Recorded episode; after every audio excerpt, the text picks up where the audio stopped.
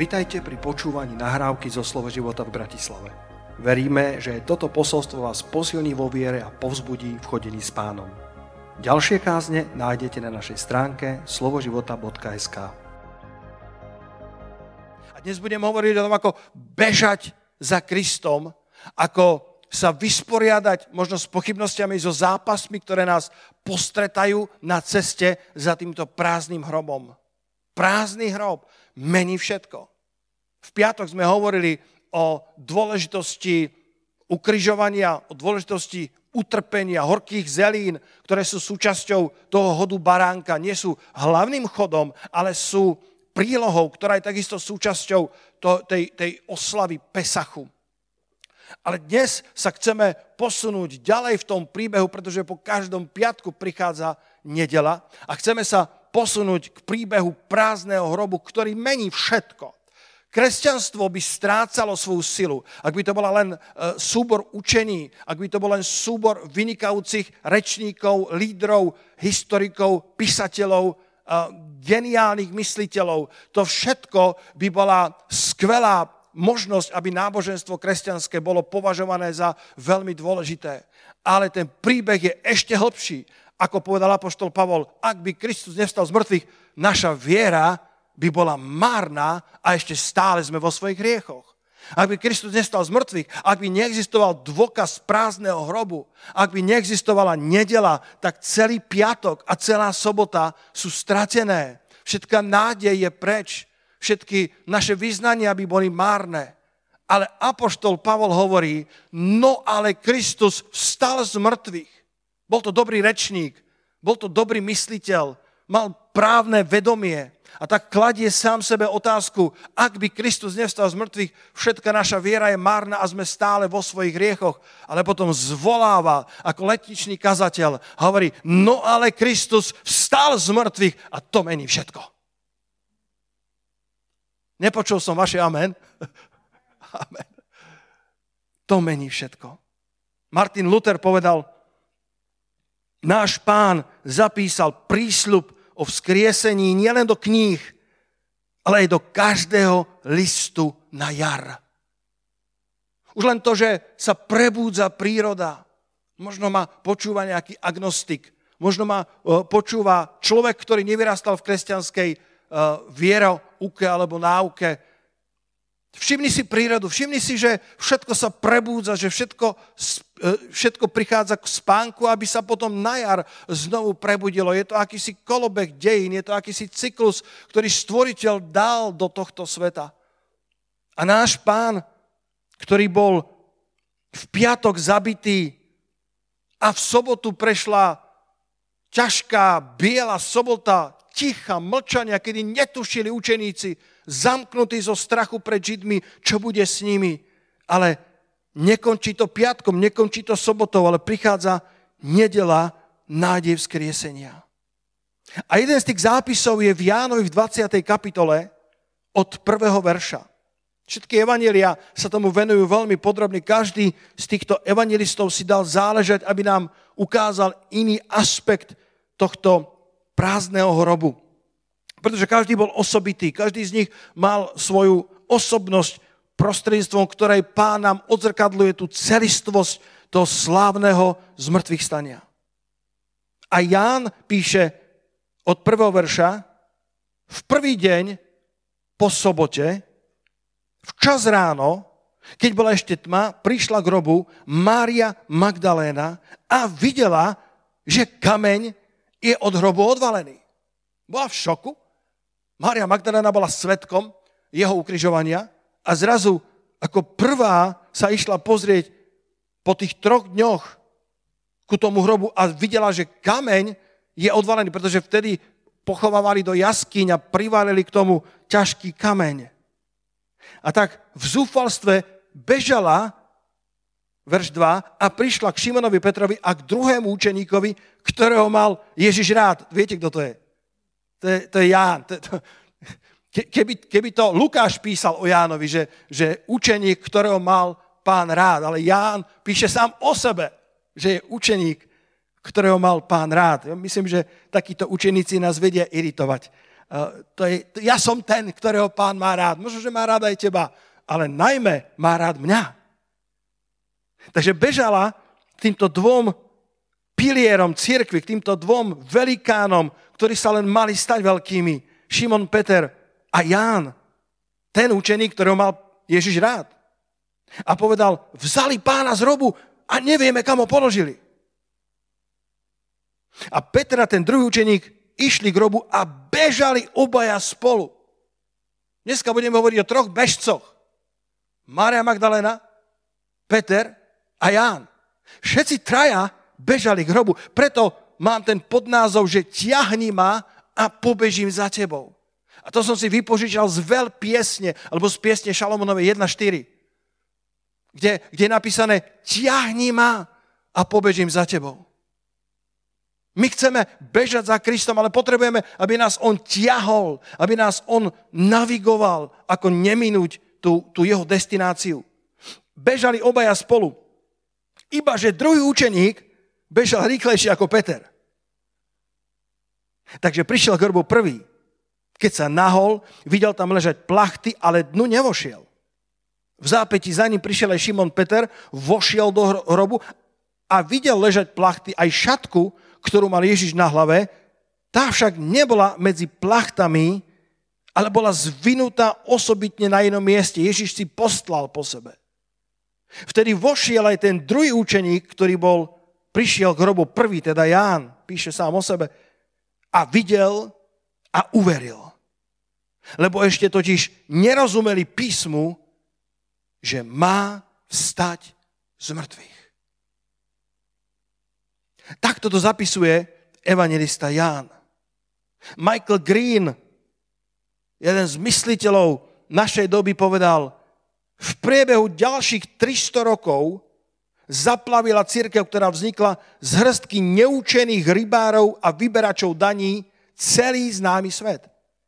Je to podivuhodný príbeh o pokojnej revolúcii, aká nemá vo svetových dejinách obdobu.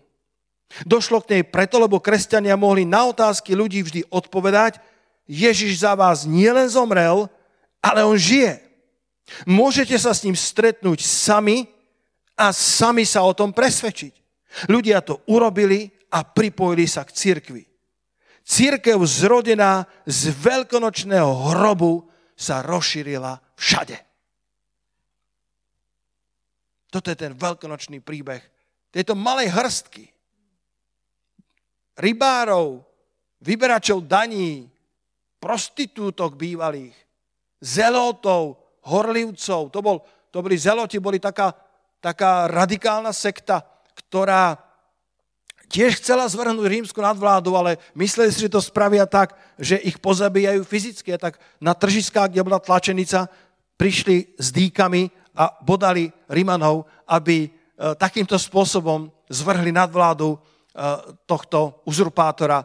A pán si takého jedného zavolal, volal sa Zelota. Boli tam, e, boli tam ľudia, ktorých by si možno nikdy by si o nich nikdy ani netušil, ale Ježiš si ich vybral do tejto zvláštnej hrstky neučených ľudí, ktorá do 300 rokov zmenila celý dovtedy známy svet. A církev zrodená z veľkonočného hrobu sa rozšírila všade. A máme tu tieto tri postavy, o ktorých dnes chcem krátko pohovoriť. Mária Magdalena, Peter a Ján. Musíme si uvedomiť, že všetci mali za sebou desivý piatok. Bol to šok. Ich milovaný spasiteľ zomrel potupnou smrťou a ešte stále sa z toho nespamätali. Nedávalo im to zmysel, lebo veď všetko zanechali. Svoje rybárske eseročky, svoje vlastné rodiny, opustili synovia Zebedovi a svojho otca, len aby nasledovali tohto Galilejčana, ktorý mal byť tým očakávaným Mesiášom. A naozaj robil také divy a zázraky, že samotná veľká rada bola zdesená, pretože dokázal urobiť to, o čom rabíni predpovedali, že dokáže iba Mesiáš. Dokázal otvárať oči slepým, dokázal otvárať uši hluchým. Presne to, čo hovorili, že až jedného dňa príde Mesiáš, tak to dokáže. Všetko, všetko sa zdalo, že sedí. Ján, eh, krstiteľ, ktorý bol ktorý uvidel Krista a uvidel ho ako Božího baránka a uvidel tú holobicu, ako na ňu zostupovala pri vodnom krste. A potom sa dostal do väzenia a začal pochybovať o Kristovi, či je to naozaj on a poslal dvoch svojich učeníkov, aby sa opýtali, či je to on, ktorého sme mali očakávať, alebo máme očakávať iného. A pán Ježiš povedal, blahoslavený, kto by sa na mne nepohoršil, povedal, chodte a povedzte Jánovi. Mimochodom jednému z najväčších prorokov, ktorý bol kedy narodený zo ženy. Ježiš, Ježiš chválil Jána Krstiteľa za jeho chrbátom. Ľudia niekedy nás ohovárajú za našim chrbátom. Ježiš chválil Jána za jeho chrbátom.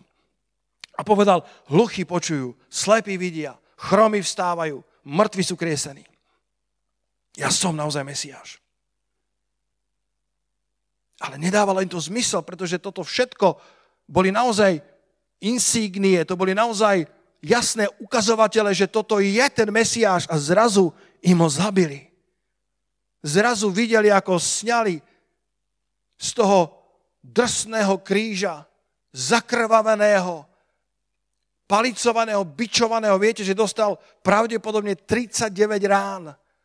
A to boli biče, ktoré Rimania vymysleli na krutú, na kruté utrpenie. Väčšina zločincov bičovanie nevydržala, vykrvácala pred ukrižovaním. Pretože v tých, e, v tých kožených plátoch toho biča boli vodkané kusy olova alebo kusy kostí. A tak keď ti, keď ti udrel na chrbát a chcel vrátiť ten bič, tak ti vytrhával zažíva kusy mesa z chrbáta. Jedna obrovská rána. A potom ťa ešte dajú na kríž, kde oprú tvoj chrbát o tú drsnosť toho dreva. Obrovské utrpenie. A učeníci to všetko vidia, že ich pán, Mesiáš, ten, ktorý mal byť očakávaným Kristom, je takto potupne zabitý, sňatý z kríža a vložený do hrobu. Marek v 16. kapitole to zapisuje takto. Od prvého verša. Keď sa skončila sobota, je to prvý verš, áno. Keď sa skončila sobota, Mária Magdalena, Mária Jakobova a Salomé nakúpili voňavé oleje, aby ho išli pomazať. Včas ráno, prvého dňa po sobote, lebo, lebo sobota boli zavreté všetky obchody. Bol šabat, bol lockdown, tak, tak rýchlo nakúpili, keď, keď otvoril prvý obchod. Včas ráno, hovoria, že to bolo medzi 3 ráno a 5 ráno presný čas, kedy je ísť príliš neskoro spať a príliš skoro vstávať. Včas ráno prvého dňa po sobote. Hneď po východe slnka prišli k hrobu. Ľudia niekedy nehľadajú ani živého Krista. Tieto ženy boli pripravené hľadať aj mŕtvého. Mária Magdalena bola žena, z ktorej Ježiš vyhnal sedem démonov. Marek 16. kapitola, verš 9. Marek to hovorí na plné ústa. Mária Magdalena bola žena, z ktorej pán vyhnal sedem démonov. Tradične sa považuje e, jej, jej bio, jej história tak, že bola prostitútkou. Aj keď nevieme to s istotou povedať. Ale vieme s istotou povedať, že bola tak poviazaná, že pán Ježiš ju musel oslobodiť z moci siedmých zlých duchov. Sedmička ako číslo plnosti v pozitívnom i negatívnom slova zmysle. Verím, že tá sedmička môže znamenať aj pre teba, drahý priateľu, že ak si tak, na tom tak zlé, že je to plnosť kalichu horkosti, že je to plnosť zlorečenstva, že je to sedem démonov ako Mária Magdalena, jedno lusknutie prstom nášho spasiteľa a môžeš byť oslobodený, tak ako bola oslobodená ona. Biblickí hrdinovia sú ľudia z mesa a kostí, bez, bez priklášenia. Písatelia Biblie nám nechceli ukázať idealistický príbeh o dokonalých ľuďoch, ale o ľuďoch, ktorí mali rovnaké problémy ako ty a ja. Ale prišli ku Kristovi, ktorý ich oslobodil a napriek svojej minulosti dostala privilégium byť prvou osobou, ktorá bude svetkom Ježišovho zmrtvých stania. Nedokážeš zmeniť svoju minulosť, ale nemusí ťa diskvalifikovať pre tvoju budúcnosť. Nedokážeme zmeniť včerajšok, nedokážeme zmeniť našu minulosť, ale ešte to nemusí znamenať, že nás naša minulosť bude diskvalifikovať pre našu budúcnosť. Boh mal pre Máriu Magdalénu nádherný plán. Žalm 145, verš 9. Jeden, jedno zo zjavení, ktoré nie mnohokrát počujem z kazateľnice, ale ku mne pán hovoril cez tento verš. Hospodin je dobrý všetkým a jeho zľutovania sú nadovšetky jeho skutky. Hospodin je dobrý všetkým a jeho zľutovania ešte prevyšujú všetky jeho skutky. Kto z vás súhlasí so mnou, že Boh má veľké skutky? Má Boh veľké skutky? Ľudia, Boh má obrovské skutky. Boh, boh rozprestrel celé nebo hviezdami a každú jednu volá podľa mena. Boh má dobrú pamäť. Sú miliardy a miliardy hrie, eh, hviezd, sú galaxie, ktoré, ktoré absolútne netušíme. Vesmír sa pravdepodobne stále ešte rozpína. Neexistuje taký ďalekohľad, ktorý by dovidel na koniec vesmíru. A ešte k tomu, Boh je oveľa väčší ako náš vesmír. Jeho skutky sú obrovské. On, on otvára Červené more, on kriesi mŕtvych, on dokáže, aby vytriskla voda e, zo skaly na púšti a napojila 3 milióny ľudí a, a 100 tisíce dobytka len na jeden úder palicou. Jeho skutky sú obrovské. A predsa Biblia hovorí, že jeho zľutovania sú ešte nadovšetky jeho skutky.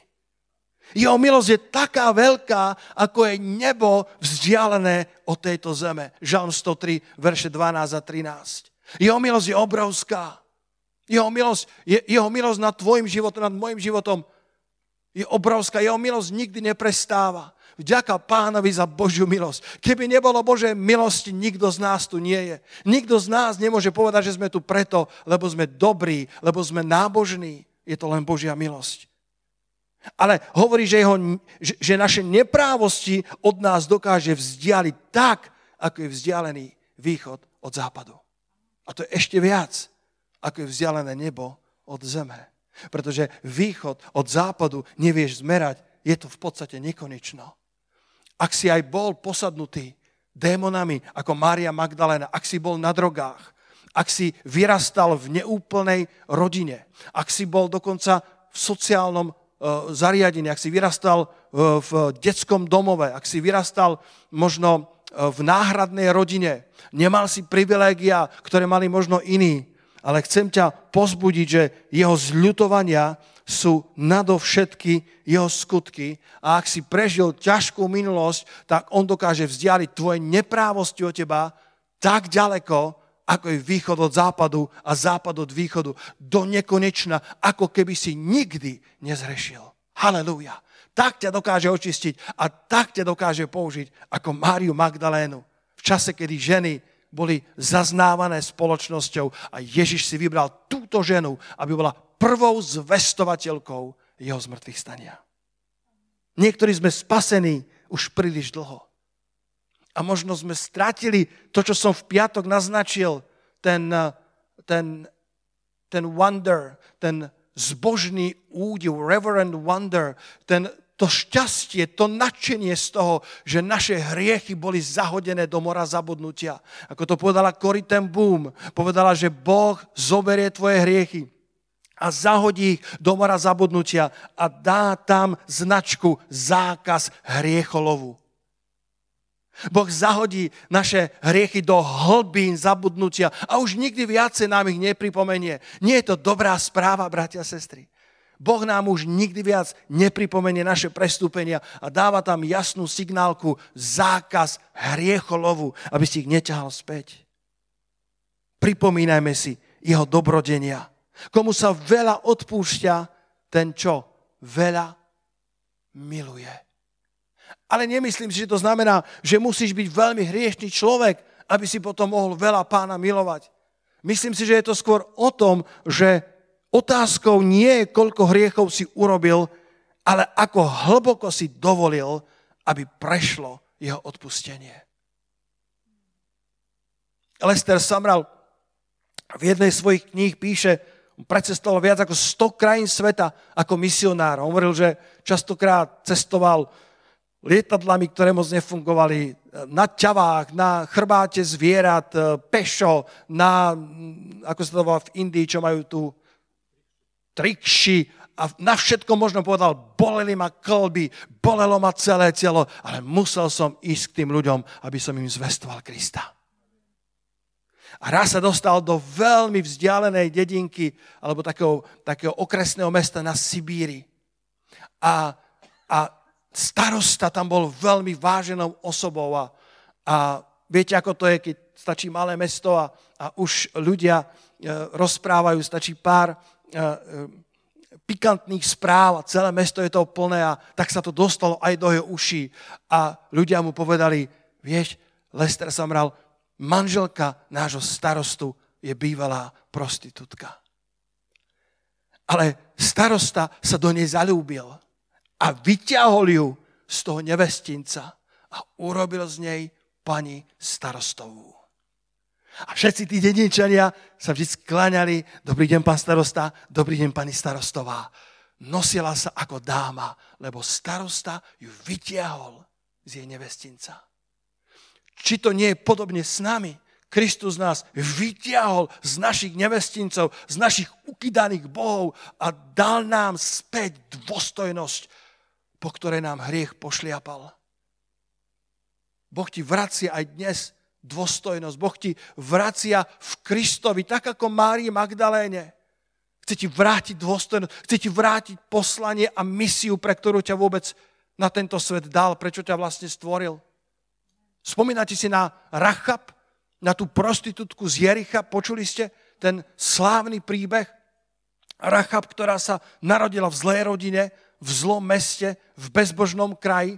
Rachab, ktorá si vybrala zlé povolanie a predsa, keď ukryla tých špehov, Boh si ju pozdvihol, uverila Bohu, urobila správne rozhodnutia, dobre sa vydala a nakoniec sa dostala do rodokmenia Ježiša Krista. Janka, myslím, že je to Matúš, eh, prvá kapitola, verš 5. Predstav si, táto žena sa nakoniec dostáva do rodokmenia Ježiša Krista. Znova jej bola navrátená dôstojnosť, lebo, sa, lebo uverila v pána, lebo sa dobre vydala. Vzala si, vzala si uh, Salmona, to bol zbožný muž, ktorý bol synom jedného zo spolupracovníkov Mojžišových. A ona sa dobre vydala a z nich, z tohto manželstva, Salmona a Rachab, sa narodil obed, Boaz. Z nich sa narodil, pamätáte na Boaza z knihy Rúd? Z nich sa narodil Boaz a Boaz bol šlachtic, Boaz už bol veľký človek, bohatý a Rúd sa zalúbila do ňoho, on sa zalúbil do Rúd a z nich bol Obed a z Obeda bol Izai betlehemský a Izai mal 8. syna Davida, predobraz na Krista. Aký príbeh! Nečakal by si, že Dávid je pra, pra, pravnúk Rachab a že Ježiš Kristus tak zdvihol dôstojnosť tejto padlej ženy z Jericha, z pánskeho národa, že si ju, že si ju vyvoril do svojho rodokmeňa očistenú krvou baránkovou. Môžeš znova zdvihnúť hlavu, môžeš znova nadobudnúť svoju dôstojnosť. Ak by s tebou nerátal tento svet, Ježiš s tebou určite počíta. Moja otázka dnes pre nás je, aké je naše odovzdanie sa Kristovi. Či ho nasledujeme iba vtedy, keď nám žehná? Lebo Mária Magdalena išla za Ježišom, aj keď riskovala zatknutie. Pozri sa, Marek 15. kapitola, verš 40. Mária ho nasledovala z Galileje do Jeruzalema. A keď sa rozprekli všetci chlapi, všetci učeníci v strachu, Mária Magdalena nie. A boli tam aj ženy, ktoré sa dívali zďaleka, medzi ktorými bola Mária Magdalena a Mária Jakoba Malého a Jozesova matka a Salome. Kde bol Peter, kde bol Andrej? Kde bol Tomáš? Kde bol Zelota? Kde boli tí, tí muži, ktorí mali Ježiša chrániť? Mária Magdaléna, i Mária Jozesova, i Salome aspoň zďaleka sledovali, čo sa stane s Kristom. Ženy videli, ako Ježiš vypustil dušu, ale ani to ich neodradilo. Prichádza Jozef z Arimatie, aby sňal telo Ježišovo a požiadal Piláta, aby ho mohol pochovať.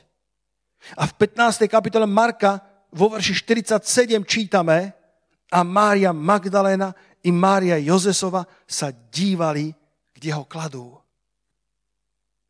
Išli z Galileje do Jeruzalema, kde bola kvetná nedela, kde vchádza slávne do Božieho mesta. A potom ho nasledovali až na Golgotu a dívali sa aspoň zďaleka. A potom počkali, keď vojaci odišli a utekali spolu s Jozefom z Arimatie a sňali jeho zakrvavené telo z kríža. A potom, keď dostal povolenie od, od rímskeho Piláta, tak ho odniesli do hrobu a Mária Magdalena i Mária Jozefova sa dívali, kde ho kladú. Išli za ním až po hrob. Vedeli, kde ho Jozef z Arimatie pochoval. Ale bola sobota. Nemali kde nakúpiť voňavé veci, tak v nedelu ráno išli za svojim pánom. Nič ich nemohlo zastaviť, aby nasledovali svojho spasiteľa. Čo všetko stačí na to, aby si ty bol zastavený na svojej ceste za Kristom? Čo všetko musí urobiť nepriateľ, aby ťa spomalil na ceste za Kristom? Boli rozhodnuté, že idú za svojim spasiteľom, aj keď je mŕtvy. Nech sa deje čokoľvek. Nemôže predsa odísť bez rituálu pomazania, tak ako mali vo zvyku. A až keď prišli k hrobu, tak im dochádza, kto nám odvalí kameň. Ten kameň mohol mať 1,5 tony, hovoria historici. Mal takú, taký šlap a to bolo niekoľko chlapov, ktorí ho museli obrovskou silou potlačiť a oni vedeli, tie ženy, zrazu im dochádza, kto nám odvalí kameň. Hovorili medzi sebou, kto odvalí kameň od vchodu toho hrobu. A verš 4, keď zdvihli zrak, videli, že kameň je odvalený, bol totiž veľmi veľký. Bratia a sestry, ak pôjdeme za Kristom, nech to stojí, čo to stojí, bude množstvo kameňov, ktoré budú odvalené z našej cesty. Halelúja. Bude množstvo prekážok. Možno ideš za Kristom ťažko, možno to nie je ten beh, ktorý by si považoval za, za dôstojný, ale ak za ním pôjdeš a zdvihneš oči hore, tak ako tie ženy pozdvili oči hore a zrazu videli, že kameň bol odvalený. Lebo jeden aniel prišiel a prišiel ako blesk z neba. Jeho rúcho bolo biele ako sneh. Ženy sa divili, ten chlapík sedí na tom kameni, má biele rúcho. Ani sa nezašpinil, keď ho odvaloval. a sedí tam hovorí, hej ženy, vy sa nebojte. 16 rímskych vojakov. Historici hovoria, že pravdepodobne znova 4 štvorky strážcovia, ktorých tam posiela vládca, lebo ak by ho náhodou učeníci ne, nezobrali jeho mŕtve telo. A oni padli ako mŕtvi. A aniel sa usmial na tie ženy a hovorí, a ženy, vy sa nebojte. ja som na vašej strane. Vy ste OK, títo chlapi, tí dostali úder bleskom z neba. Vy sa nebojte, ženy. Vy hľadáte Ježiša Nazareckého, preto sa nemusíte báť. Ak hľadáš Ježiša Nazareckého, nemusíš sa báť ničoho.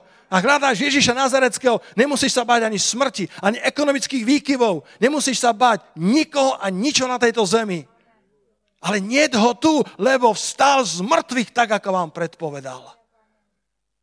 A tak tieto ženy sú nám príkladom. Nech nás nič nezastaví od nasledovania Krista. Dnes viete, že je živý. A ako ho nasledujete? Tieto ženy stratili všetku nádej. Videli ho, ako zomiera, videli ho, ako Pilát sňal jeho telo, videli ho, nasledovali ako to mŕtve, bezvládne telo, ktoré už viacej nedýchalo, strácalo krv, strácalo farbu, bolo vnesené do toho hrobu a plakali a plakali. Ale včas ráno v nedelu si povedali, my pôjdeme za našim pánom ani smrť nás od neho neoddelí. On je všetko, čo máme. On ma oslobodil z moci démonov. Nerozumiem, čo sa stalo, ale ja ho predsa nemôžem opustiť, aj keď zomrel. A ako išli, tak sa im odvalil ten kameň. A ako ty pôjdeš za Kristom, som zvedavý, aké kamene budú odvalené z tvojej cesty. Daj nám vedieť, napíš svedectvo na Božiu slávu. V piatok sme preto pár svedectiev čítali, aby sa vedelo na Slovensku, že Ježiš ešte stále odvaluje kamene z cesty. Ešte stále dáva neplodným, aby mohli mať deti. Ešte stále uzdravuje rakoviny. Ešte stále oslobodzuje z COVID-19. Ešte stále oslobodzuje z moci démonov. Nestratil nič zo svojej sily. A potom máme ešte dvoch bežcov. Mária Magdalena svoj beh zvládla celkom dobre, ale potom Peter s Jánom, pozrite sa na nich. Keď sa vrátime do Jána 20. kapitoly, čítame, bežali obaja spolu. Ibaže druhý učeník bežal rýchlejšie ako Peter. Takže prišiel k grobu prvý. Peter len 1,5 dňa dozadu zradil svojho majstra v piatok večer. A Ján bežal rýchlejšie. Ten učeník, ktorý sám seba označoval za toho, ktorého má pán rád, Ján 20, verš 2. Viem si predstaviť, ako iritoval ostatných učeníkov. Peter s Jánom boli zaujímavá dvojica. Peter, statný rybár, pravdepodobne starší muž, ošláný vetrom. A Ján, mladík, plný energie, plný síl, ale trošku zasnený, trošku taký introvert, melancholik. Peter bol extrovert. Peter bol muž akcie. A Mária prišla a hovorí, bratia, bratia, neuveríte, hrob je prázdny, ukradli nášho pána, ešte nevedela, čo sa stalo. A Peter s Jánom utekali, ale Ján bol prvší. A myslím si, že to bolo aj kvôli veku, ale, ale možno, že tam boli aj iné dôvody. Možno, že Peter bežal pomalšie lebo bol obťažený vinou. Keď si obťažený vinou, beží sa ti ťažko. On zradil pána, on, ktorý sa knul a prisahal. Keby ho všetci zradili, pane, aj dovezený, aj na smrť som ochotný s tebou. Ten, ktorý cítil povolanie lídra a zradil pána na celej čiare. Keď si obťažený vinou, beží sa ti ťažšie. Beží sa ti pomalšie. A víš, Peter s Jánom boli boli zaujímavá dvojica, Peter s Jánom. A Boh, tak keď som sa za to modlil, mi tak pán ukázal, že Boh nás spája so zvláštnymi učeníkmi a nie sú úplne možno podľa nášho gusta. Niektorí sú introverti, niektorí sú extroverti, niektorí sú vzdelaní, niektorí menej, niektorí sú racionálnejší, niektorí emocionálnejší. Peter s Jánom boli zaujímavá dvojka. Keď sme začínali tento zbor, nevediať, čo vlastne robíme. Jednoducho sme sa obrátili.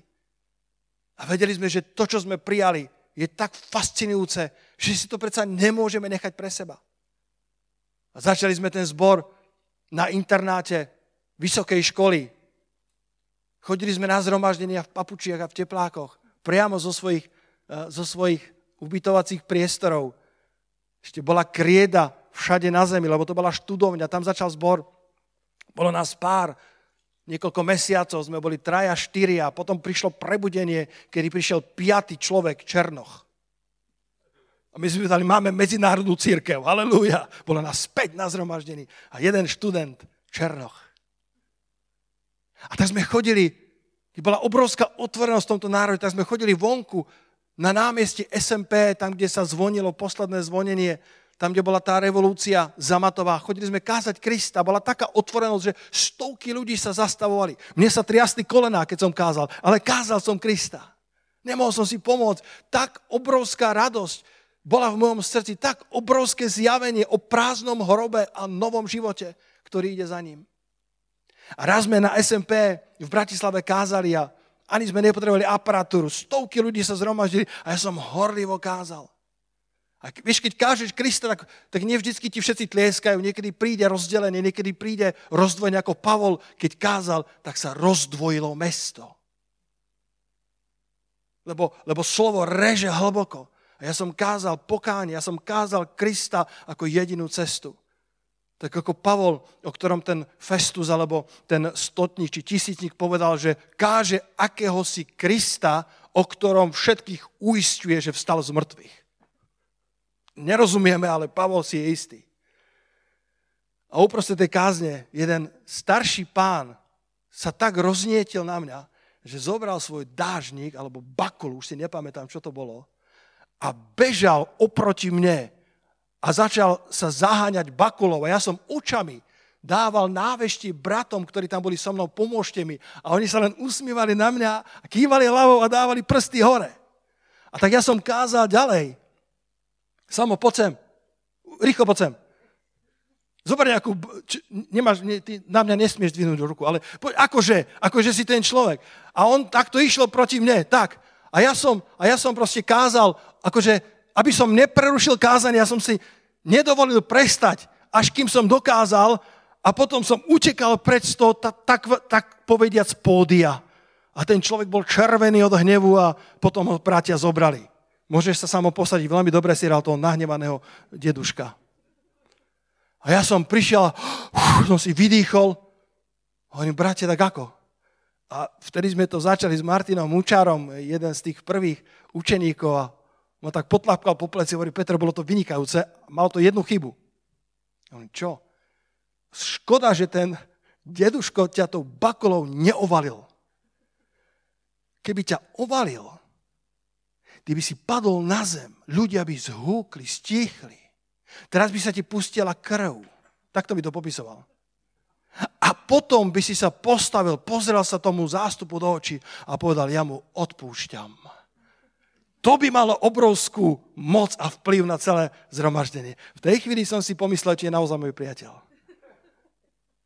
Boh spája Petra s Jánom. Boh spája rôznych ľudí, rôznych obdarovaní, ale toho istého ducha, ktorí majú zjavenie o tom, že hrob je prázdny. Ktorí zistili, nahliadli. Tento Ján bežal rýchlejšie. A čítame, že keď tam prišiel, nahliadol do hrobu. Bratia a sestry, počúvajte ma dobre. Ak bol Peter človekom akcie, Ján bol uctievač. Uctievači sa dostanú do Božej prítomnosti najrýchlejšie a dokážu nahliadnúť do Božích tajomstiev. Chceš poznať Božie tajomstva? Buď uctievač. Jan predbehol Petra, áno, pravdepodobne aj kvôli veku, ale dovolte mi aj túto alegóriu. Predbehol ho preto, lebo bol uctievač. Predbehol ho preto, lebo bol milovník Krista. Musel vedieť, čo sa stalo jeho pánovi. A keď nahliadol dovnútra, uvidel, že hrob je prázdny. Našiel všetko tak, ako povedala Mária Magdalena. Uctievači dostávajú privilegium nahliadnúť do Božích tajomstiev. A konečne zapachtený dobehol aj Peter. Bežal pomalšie, lebo bol obťažený vinou. Bol obťažený seba obviňovaným týraním za to, čo som to urobil. Ťažko sa ti beží s batom viny, s batom hriechov. Ale oceňujem Petra že napriek tomu, že sa mu bežalo ťažko, bežal ďalej. Napriek tomu, že cítil ťažobu svojej viny, povedal si, ja musím ísť ďalej. Nech ma milosť Božia ťahne. Ťahni ma, pane, a ja pobežím za tebou. Prosím, niektorí z vás, zoberte túto modlitbu pieseň Šalomonova 1.4 ako vašu modlitbu pre tento čas. Ťahni ma, pane, a ja pobežím za tebou. Pane, ja neviem bežať za tebou bez toho, že by si ma ťahol. A Peter tak ťažko ako išiel, ale išiel krok za krokom a zapachtený, dopachtený došiel, nazrel a vošiel. Som presvedčený, že mnohí z vás, ktorí ste obťažení vecami tohto sveta, ale dnes, možno ráno, je chvíľa, kedy Boh chce, aby ste zhodili ten batoh a vošli znova do svojej destinácie. Aby ste znova vošli do Božieho plánu pre svoj život. Boh má Petrov, Boh má Jánov, Boh má Márie Magdalény, Boh má rôznych učeníkov a všetkých ťahne. Všetkým pomáha dobehnúť do cieľa. Všetkým pomáha nahliadnúť dovnútra, do Božích tajomstiev. Nenechaj sa zastaviť svojimi zlyhaniami. Možno iní budú rýchlejší ako ty. Ale dôležité je, aby si dobehol do cieľa. Keď tam vošli, Ježiš nebol v hrobe. Ani tam nenašli zápach smrti. Smrť má zápach. Hovoria aj policajti, že keď prídu na miesto činu, kde bola vražda, že normálne cítiš, že sa niečo stalo. Ale my čítame v prorocky povedané o Dávidovi, že nezanecháš jeho duši v zahynutí a nedáš svojmu milému vidieť porušenie. Ježiš tam nebol.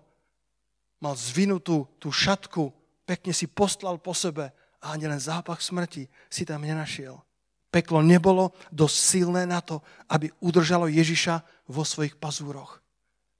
Počul nedávno jeden, jeden úsmevný príbeh, ako jeden pán sa vracia v takom veselom stave z pubu alebo z krčmičky a v noci ide s kratkou cez cintorín. A ako sa potackal, tak eh, si nevšimol, že je tam veľký hrob vykopaný a pošmiekol sa, spadol do neho. Bol v šoku a, a tak sa usiloval, tak ako každý z nás sa vyhrabať, ale keďže bol v takom slabšom stave a hrob bol naozaj hlboký, tak sa mu to nepodarilo. Po 15 minútach to vzdal, oprel sa a podriemkával a povedal si ráno, keď príde slnko, určite niekto pôjde okolo a bude ma počuť. O pár minút išiel druhý podgurážený človek, ktorý si nevšimol ten hrob a spadol z druhej strany. Presná reakcia ako to prvo. Škrabal sa hore a za 5 minút sa mu to nepodarilo, tak sa posadil unavený. A ten prvý povedal, priateľu, z tohto hrobu sa tak ľahko nedostaneš. Ten druhý sa dostal do 5 sekúnd von z toho hrobu. Ja som sa tak zasmial na tom. Satan si myslel, že Ježiš sa dostal do hrobu na veky a Ježiš vstal z mŕtvych, nie ho tu, lebo žije. Učeníci sa presvedčili, že hrob je prázdny, už končím. Ale Mária ostala pri tom prázdnom hrobe a plakala. Netušila, čo urobili s jej pánom.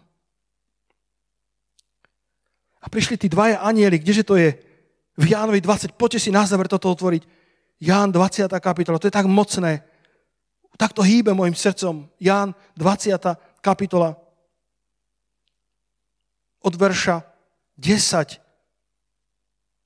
Vtedy zase odišli tí učeníci k svojim. Peter s Jánom sa presvedčili, utekali k ďalším, ale Mária stála vonku pri hrobe. Príliš milovala pána, aby ho nechala tak a plakala. A ako tak plakala nahlasa do hrobu a videla si ide dvoch anielov v bielom rúchu, jedného pri hlave a druhého pri nohách, kde bolo ležalo telo Ježišovo. A oni jej povedali, ženo, čo plačeš? A ona im povedala, vzali môjho pána a neviem, kde ho položili. A teraz to prichádza. A keď to povedala, obrátila sa nazad a videla Ježiša stáť.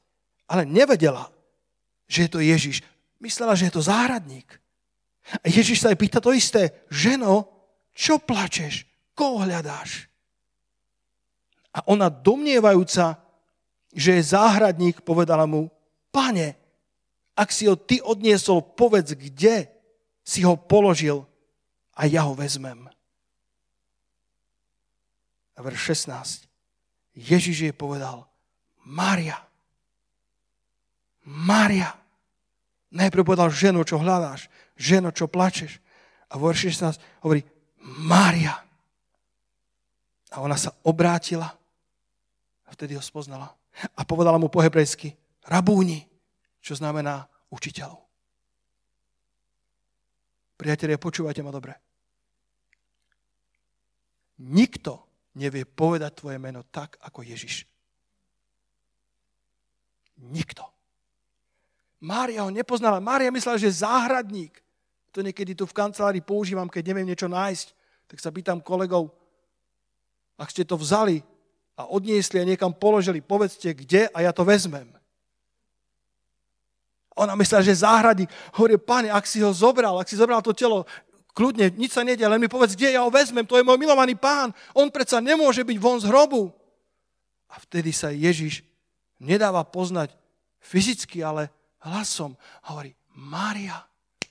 A ona si toto ja, toto je hlas môjho pána, čo sa mi sníva, čo mám halucinácie. A obrátila sa a vtedy spoznala. To je môj rabúni, to je môj učiteľ, to je môj pán. A chcela sa mu kláňať a chcela mu chytiť nohy, tak ako tá Mária, ktorá poutierala jeho nohy svojimi vlasmi a tak ho pripravila na pohreb, lebo nebol dostatočne pomazaný.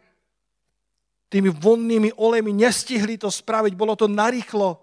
V piatok ho zrazu zobrali do domu najvyššieho kniaza, odsúdili ho a v piatok medzi 12. a 3. zomiera. Nestihli ho pomazať, tak ako bol rituál tej doby, ale pán sa postaral, aby tými slzami a tou, tou nardovou nádobou, ktorú rozbil, rozbila k jeho nohám a svojimi vlastnými vlasmi ho poutierala. Ježiša takto pomazali, ale, ale Mária chcela urobiť ešte ten rituál a pomazať vonnými masťami svojho pána. A tak padla k jeho nohám, aby sa ho dotkla, aby, aby ho poboskala. A Ježiš povedal, nedotýkaj sa ma. Viete prečo? Lebo bol najvyšší veľkňaz, ktorý vchádzal do skutočnej svetine svetých, tam hore v nebi, aby svojou krvou pokropil všetko, tak ako to bolo podľa zákona. Žena veľ, najvyšší veľkňaz sa nesmiel dotknúť ženy predtým, ako išiel do svetine svetých. Nedotýkaj sa ma, lebo ešte som nevošiel k svojmu otcovi. Som na ceste. Ešte som nevstúpil hore k svojmu otcovi. Ale choď k mojim bratom a povedz im, vstupujem k svojmu otcovi a k vášmu otcovi a k svojmu Bohu a k vášmu Bohu. Boh tebe dokáže prehovoriť spôsobom, ktorý budeš rozumieť. Boh dokáže povedať tvoje meno tak, ako nikto iný. Boh prehovoril k Saulovi, keď bol ešte prenasledovník a mučiteľ cirkvi, keď to Saul prerozprával, to svoje obrátenie pred kráľom Agripom, tak v skutkoch 26, verš 14 hovorí, že Ježiš k nemu prehovoril hebrejským nárečím. Keď mu povedal, Saule, Saule, ťažko sa ti bude proti ostňu spečovať. Prečo ma prenasleduješ? Ježiš k Saulovi neprehovoril spisovnou aramejčinou, ale hebrejským nárečím. Lebo vedel, že tak bude najlepšie rozumieť. Ja neviem, aký jazyk je pre teba najzrozumiteľnejší. A teraz nehovorím o jazyku slovenskom, ruskom, anglickom. Boh tebe môže hovoriť cez sny. Boh tebe môže hovoriť cez tohto kazateľa. Boh tebe môže hovoriť cez rádio, cez, cez, cez televízny prenos. Boh tebe môže hovoriť cez knižku. Boh tebe môže hovoriť cez ťažkú udalosť života. Boh si nájde spôsob, ako povedať svoje Maria, Peter. Ty zrazu vieš, toto je pán. Lebo nikto nedokáže povedať tvoje meno tak, ako spasiteľ. Boh tebe prehovorí hebrejským nárečím. Boh tebe prehovorí záhoráčtinou, ak je treba. Boh tebe prehovorí možno chlapom. Prehovorí veľmi jasne, daj do poriadku svoj život. Možno k nejakej sestre prehovorí, milovaná, bolo by správne, aby si dala do poriadku svoj život. Tak, aby sme rozumeli. Boh má kľúč ku každému srdcu. Prázdny hrob mení všetko. Viete prečo? Ježiš ako najvyšší veľký nás vstupuje k Otcovi, aby všetko pokropil svojou nevinnou krvou. Preto sa ho nemohla dotknúť, lebo bol najvyšší veľkňaz. A povedal, vstupujem k svojmu otcovi. Počúvaj. Vstupujem k svojmu otcovi a k vášmu otcovi. Vstupujem k svojmu Bohu a k vášmu Bohu. Ježiš povedal, od teraz bude platiť to, že to, čo mám s Bohom ja, budete mať s ním i vy. Odteraz platí to, že to, čo mám s otcom, budete mať aj vy s otcom. To, kým je otec pre mňa, bude otec aj pre vás. Odteraz platí, že spoločenstvo, ktoré som mal s otcom, aj vy môžete mať s otcom. Odteraz platí, že skutky, ktoré som ja činil a otec činil skrze mňa, aj vy budete činiť a ešte väčšie na to, lebo ja idem k otcovi. Prázdny hrob mení všetko keď Ježiš zomiera na Golgote, zvoláva veľkým hlasom. Dokonané je a potom vydýchol.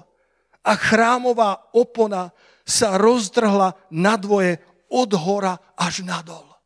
Chrámová opona, ktorá mala 18 metrov do výšky, a bola hrubá 10 cm. Nebola to žiadna záclonka, ktorú máš vo svojej letnej kuchynke. 10 cm, 18 metrov vysoká a Biblia. Evangelista Marek, ale takisto ďalší veľmi jasne hovoria vo všetkých synoptických evaneliách, opona sa roztrhla od hora až nadol. Povieš si, aký to má význam, pastor, na čo nám je tá informácia? Vieš, prečo sa roztrhla od hora až nadol? Lebo to Boh urobil. Lebo Boh sa rozhodol, že odstráni oponu, ktorá oddelovala svetinu svetých od svetine. Pretože ľudia nemohli prichádzať k Bohu len tak, pretože boli nečistí, pretože boli hriešní. Ale prázdny hrob mení všetko. Od tejto chvíle vstupujem k Otcovi, k môjmu otcovi, ale k vášmu otcovi, k môjmu Bohu, ale aj k vášmu Bohu, pretože chrámová opona sa roztrhla. To Boh sa rozhodol, to Boh dokázal roztrhnúť tú oponu a znova nám vysvetiť nový vchod do svetine svetých skrze svoje telo, skrze svoju obeď, majúc naše srdcia pokropené jeho krvu a tak očistené od každého zlého svedomia, môžeme vchádzať v plnej istote viery prázdny hrob mení všetko.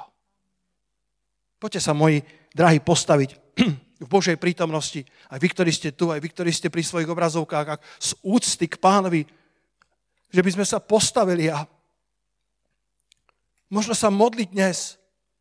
Pane, tiahni ma, lebo ja neviem bežať za tebou vo svojej vlastnej sile.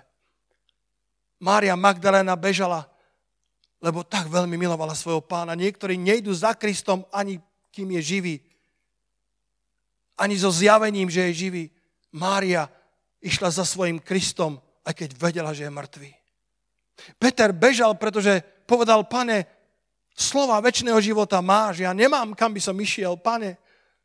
Mnohí ťa opustili, ale ja som spálil mosty za sebou, ale ide sa mi ťažko, ale idem, pane. Som obťažený vinou, ale idem, pane, je to ťarcha na mňa, ale, ale ja nemám kam ísť. Jedine za tebou, Kriste. Lebo ja mám zjavenie, že ty si Kristus, syn živého Boha. Ty a ja na ceste za Kristom tu a tam zaváhame. Ty a ja na ceste za Kristom sa tu a tam potkneme, tu a tam naložíme batohy, ktoré nám nepatria. Ale nech nás to nezastaví. Možno budeme pomalší ako iní, ale bežme za Kristom, tiahnutý jeho milosťou. A Ján Ján, ktorý bol snív, snílek, Ján, ktorý bol milovaný učeník, ale, ale veľa toho nepovedal, ale, ale bežal rýchlo, pretože bol uctievač. A uctievač chce prísť do komórky so svojím pánom a potom ich nachádzaš Petra s Jánom, túto zvláštnu dvojku v skutko v 3. kapitole, ako kriesia, ako uzdravujú toho chromého pri krásnej bráne. Zrazu plný odvahy, plný sily, plný autority, lebo prázdny hrob mení všetko. Prázdny hrob robí rozdiel. Už to nie je len Ježišov otec, je to môj otec. Už to nie je len Ježišov Boh, je to aj môj Boh. Už to nie sú len Ježišové privilegia, už sú to aj moje privilegia. Všetko, čo mal s ním, hovorí, máte právo aj vy. Sme povolaní, jeden verš hovorí, neviem, či je to 1. Korintianom 1.9, to, to, to len typujem, ale tam je napísané, že sme povolaní do spoločenstva, ktoré mali Ježiš Kristus so svojím otcom do toho istého obecenstva. V túto veľkonočnú nedelu ťa pozývam do tohto spoločenstva s Kristom. Samko, môžeš prosím prísť trošku hrať na klávesoch. A využíme túto chvíľu, bratia a sestry, a zavolajte k pánovi, aby vás tiahol. Zavolajte k nemu, aby vás tiahol za sebou.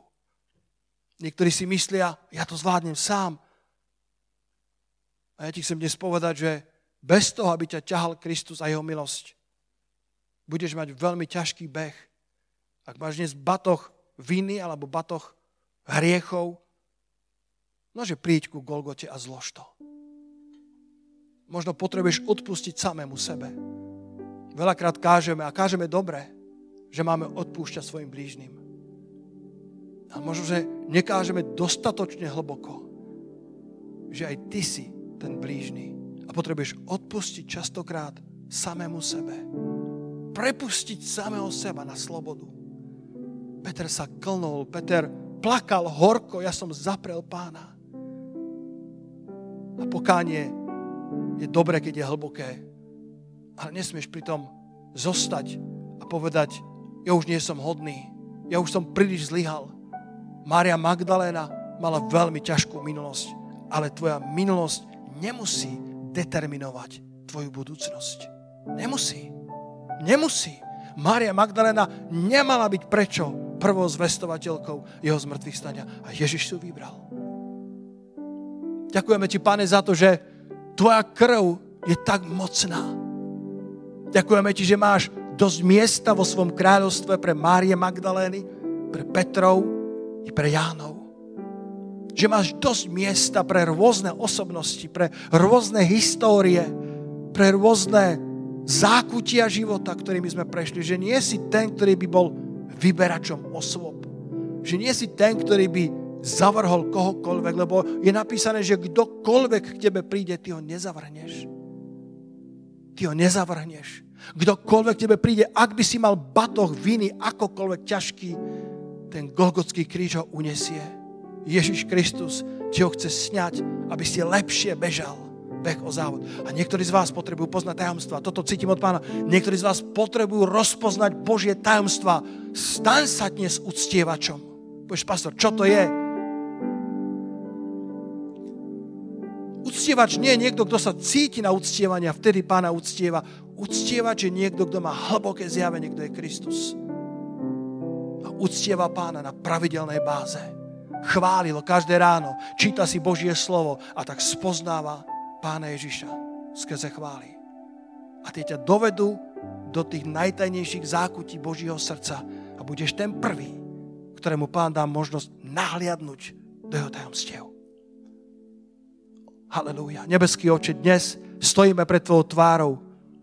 Stojíme tu, Pane, pred Tvojou tvárou ako, ako jeden muž, ako jedna osoba v Kristu, ako nové stvorenia, Pane.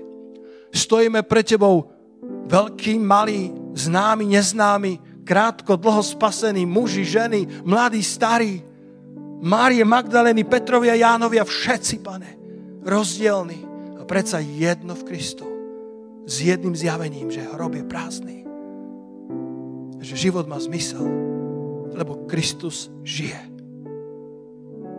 Stačilo 300 rokov tento veľkonočný príbeh prázdneho hrobu zmenil svet vtedajší známy svet všetci poznali posolstvo o Kristovi.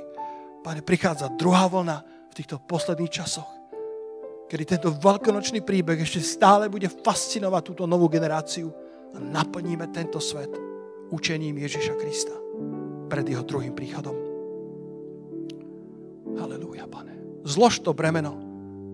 Zlož. Urob, urob veci, ktoré sú potrebné, aby si aby si prerušil kontakt s hriechom, ktorý ťa tak ľahko obklúčuje, ťažko sa ti v živote bude bežať. Možno, že je potrebné, aby si urobil nejaké rozhodnutia, niekam nechoď, s niekým sa nekamaráť. Povieš si, ja ho stratím, koho bude mať. Boh ti dá lepších priateľov. Ak ťa ten priateľ, priateľka ťaha do zlých vecí, potom nie sú dobrými priateľmi. Možno, že si príliš často napojený na veci, ktoré ťa ťahajú preč od kríža. Dnes ťa pozbudzujem, aby si dal na prvé miesto Krista a on ťa povedie životom, ukáže ti tajomstvá a použije ťa vo svojom čase a svojím spôsobom na svoju slávu. Aby tvoj život mal zmysel. Mária Magdalena pravdepodobne dožila kvalitný život v Efeze spolu s Jánom. Alebo, alebo iné zdroje hovoria, že bola evangelistkou vo Francúzsku 30 rokov v južnom Francúzsku a zvestovala Krista. Raz, keď sa zmeníš, lebo si dostal zjavenie o prázdnom hrobe, už nikdy viac si to nemôže nechať pre seba. Mária Magdalena sa vrátila k svojim bratom, k svojim učeníkom a zvestovala im. Ideme do Galileje. Ježiš nás tam predchádza. Chce sa nám tam ukázať. A všetci prišli. A tento, táto malá hrstka ľudí zmenila svet. Pane môj, my žehnáme Slovensku. Ak môžete, väčšina z vás ste Slováci, ktorí sa pripájate, možno ste z Kanady, možno sa pripájate zo Srbska, možno sa pripájate uh, z Rakúska. Ale zdvihneme teraz ruky za náš národ. Zdvihneme ruky za Slovensko. Zdvihneme hlas za náš národ. Pane, my ťa prosíme, aby tento veľkonočný príbeh v našom národe rezonoval. Aby to nebol iba príbeh pre detské Biblie, aby to nebol iba príbeh pre veľkonočný víkend, ale aby to bol príbeh, ktorý mení ľudské životy. Aby to bol príbeh pre Márie Magdalény, Petrov i Jánov. Aby sme vedeli zasiahnuť celé Slovensko touto nádhernou zvesťou z mŕtvych stáleho pána. Nie ho tu, stal z mŕtvych. Prečo hľadáte živého medzi mŕtvými? On žije. Mária, on žije. Peter, Jan, on žije. On vstal tak, ako vám predpovedal. A oni ešte neverili písmam, ale potom uverili. Nielen tomu, čo videli ich oči, ale uverili proroctvám a stali sa zvestovateľmi tejto najväčšej zvesti všetkých čias. Pane, ja ti ďakujem za bratov a sestry na Slovensku, za túto církev, za všetkých bratov a sestry, ktorých mám možnosť spoznať, aký nádherný príbeh, keď si ma pred 30 rokmi vyťahol z môjho v úvodzovkách nevestinca, vyťahol si ma z môjho brlohu riechu a dal si mi toľko priateľov po celom svete.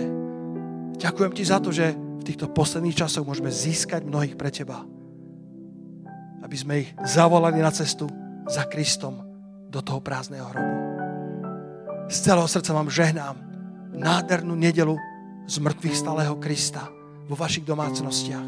Zajtra väčšina z vás máte voľno, dobre ho využite, buďte s blízkymi, ale nezabúdajte na to, aby ste budovali svoju sebahodnotu v Božom slove, lebo taký, aký je On, taký sme my na tejto zemi, je napísané. On potrebuje veľvyslancov, ktorí povedia, to je môj otec, tak ako bol Kristov. To je môj Boh, tak ako bol Kristov. A spolu s ním, s jeho silou, pobežíme až do cieľa.